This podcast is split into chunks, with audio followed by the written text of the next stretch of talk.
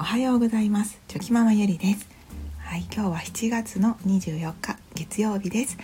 皆さんいかがお過ごしでしょうか。はい、今日はあの先日あったあの息子の、うん、体操教室ですね、はい、での学びや気づきというか改めての気づきを、はい、お話ししたいなと思います。はい、たびたびスタイフでもお話ししている、えー、体操教室のこう先生がおっしゃられる言葉なんですけれども、まあ、本当にあの多分 私, 私と価値観が結構似ているのかどうかわかんないんですけど、私的にはすごくこう私自身にも心に響くことをよく言っておられてですね、はい、まあ、私が言われるわけじゃないんですけど、生徒さんに向かって言われる言葉が私も一緒に心に響いてるってことが多いので、まあ、本当にいい出会いがあったなと思って、はい、いつも感謝してるんですけれども、はい、まあ、今日はそんな気づきのお話です。はい、ゆるゆるお付き合いいただけると嬉しいです。はい、あの先日はですね、あの 長, 長男と次男の体操教室にまた行ってきたんですけど、まあ、そこで、はい、あの長男がこう技の練習をしていて、で、えーと、こうその技ができたら先生に教えてねっていう形で、まあ、ちょっと自主練的な感じでみんながやってたんですね。はい、で、まあ、うちの長男はですね、ちょっとお調子者なところがありまして、はい、ちょお調子者なのとちょっとプライドがまあまあ高いんですよね。で、まあ本人は多分、まあ、その技はまだできていなかったんですけど、まあ、ちょっとなんというかふざけてっていうのもあったと思うんですけど、まあ、あの軽い、軽い気持ちでこう先生に俺さっき一回できたわ技みたいな感じでこう言っちゃったんですよね。まあ、つまりまあ嘘をついたわけですよね。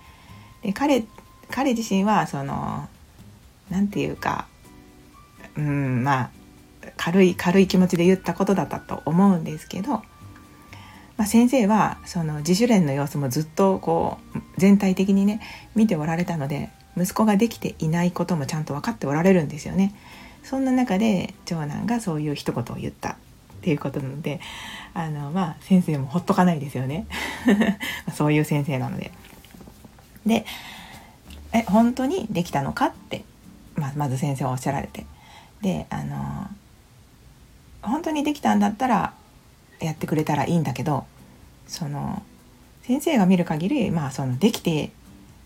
いなかったよみたいな。で、その本当の正しい形をもしかしたら君は理解していないのかもしれないから、あの一回その技がどういうものなのか先生に見せてくれるって、まあ、そういうふうにおっしゃられて、で、まあ、長男がそこでまあ、やるしかない、ないですよね。目の前でしっかりとでやったら当然できないわけです。はい、でそれはその形がそのできない長男を見た時に先生がその形ができたと思ってるんだったらそれは君の、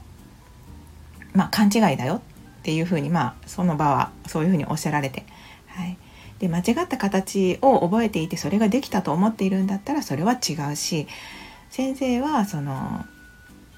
正しい形を覚えてあの練習をしてほしいから、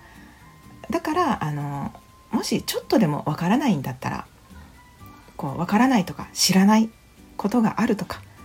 そういうことがあるんだったらすぐにその時に聞かないといけないよ、わからないまま練習したって何の身にもならないしみたいな、まあ、そういうことをまあおっしゃられてたんですね。で、まあ本当にそうだそうだと思いながら私も心の中で聞いていて、うん、で長男もその軽はずみに自分がこう調子に乗ってできたわ俺一回一回さっきできたわみたいな、ちょっとまあ簡単やったわじゃないんですけど、まあ、そういうことを言った長男自分自身にちょっと多分反省してたと思うんですね、表情的に。はい、で、あ本当にいいことを言ってくださったと、はい、まあ、こういう言葉ももう些細なことなんですけど、ね、調子に乗ってちょっとこうできてないけどできたっていうとか、まあ、子供にはよくあるあるかもしれないんですけど、そういうのを親がそれはできてないのにできたって言っちゃダメだよとか言ったところでまたちょっと違う感じになっちゃうと思うので、うん、やっぱりその親以外の方、まあ、そしてその先生、まあ、尊敬している先生がそういうふうに言われるともう長男も本当にスッと心の中に入ってきて、多分反省してたと思うんですよね。まあ、表情を見てたら分かりますよね、やっぱり。で、本当にあの大事だなってあの思いました。自分以外、親以外の人がこう教えてくださる、子供に対して教えてくださるっていうのは本当にありがたいことだし、なんか、うん、すごくいい経験をやっぱりさせてもらってるなということを昨日はあの前日は思っておりました。で、あの、まあ、今回それを、まあ、私的にもこう気づきとして思ったのは、まあ、昔からよく言われていること、本当によく言われていることなんですけど、まあ、聞くは一時の恥、聞かぬは一生の恥っていう言葉がありますよね。で、私はそれを見た時にその言葉を思い出して、本当にそのまさにそれだなって思って、はい、見ておりました。多分長男もその技の練習をしながら本当に正しい形っていうのをちゃんと、まあ、把握してなかったと思うんですよね、実際。はい。で、それをまあ聞けばいい、自分はわからない、できないしわからないから教えてくださいっていうその一言一瞬だけね、ちょっと恥ずかしかったりとか、あ、ちゃんと聞いてなかったのかとか、そういうことが言われるかもしれないけど、その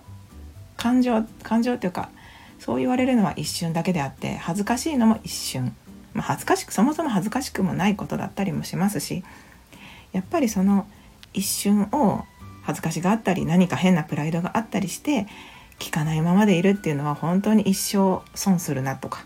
恥ずかしいこと、一生恥ずかしい思いをするなっていうことが、まあ、本当にそれを見ていて思いましたし、まあ、これって本当に大人になっても本当に大事なことだなって思っておりまして、なんかその大人になったら何でもかんでも知ってなきゃいけないとか、なんか変なプライドとかも あ, あることもあると思うんですよね。だけど、まあ、本当に、はい、恥ずかしいのは一瞬だけなので、大人だろうが子供だろうが、やっぱりその素直に知らないですとか教えてくださいって言える人ってなんか素敵だなって思いますし、うん、なんか自分自身もこれからもきっとそういう場面っていうのはたくさん出くわすと思うんですけど、なんか知ってるよって知ったかぶりするんじゃなくって、もう本当に素直にこう教えてって言える人でありたいなって思いました。はい。なので、まあ、息子を見ていて、まあ、息子も学びになりましたし、自分自身もとても、はい、学びになりました。はい、ということではい、あの聞くは一時の恥、聞かぬは一生の恥というテーマで、はい、あのそんな気づきをお話しさせていただきました。はい、本当に毎日あのいろんな学びがありますね。はい、そういったあの気づきを、はい、もらえることに感謝して、今日もぼちぼちやっていこうと思います。ではまた明日。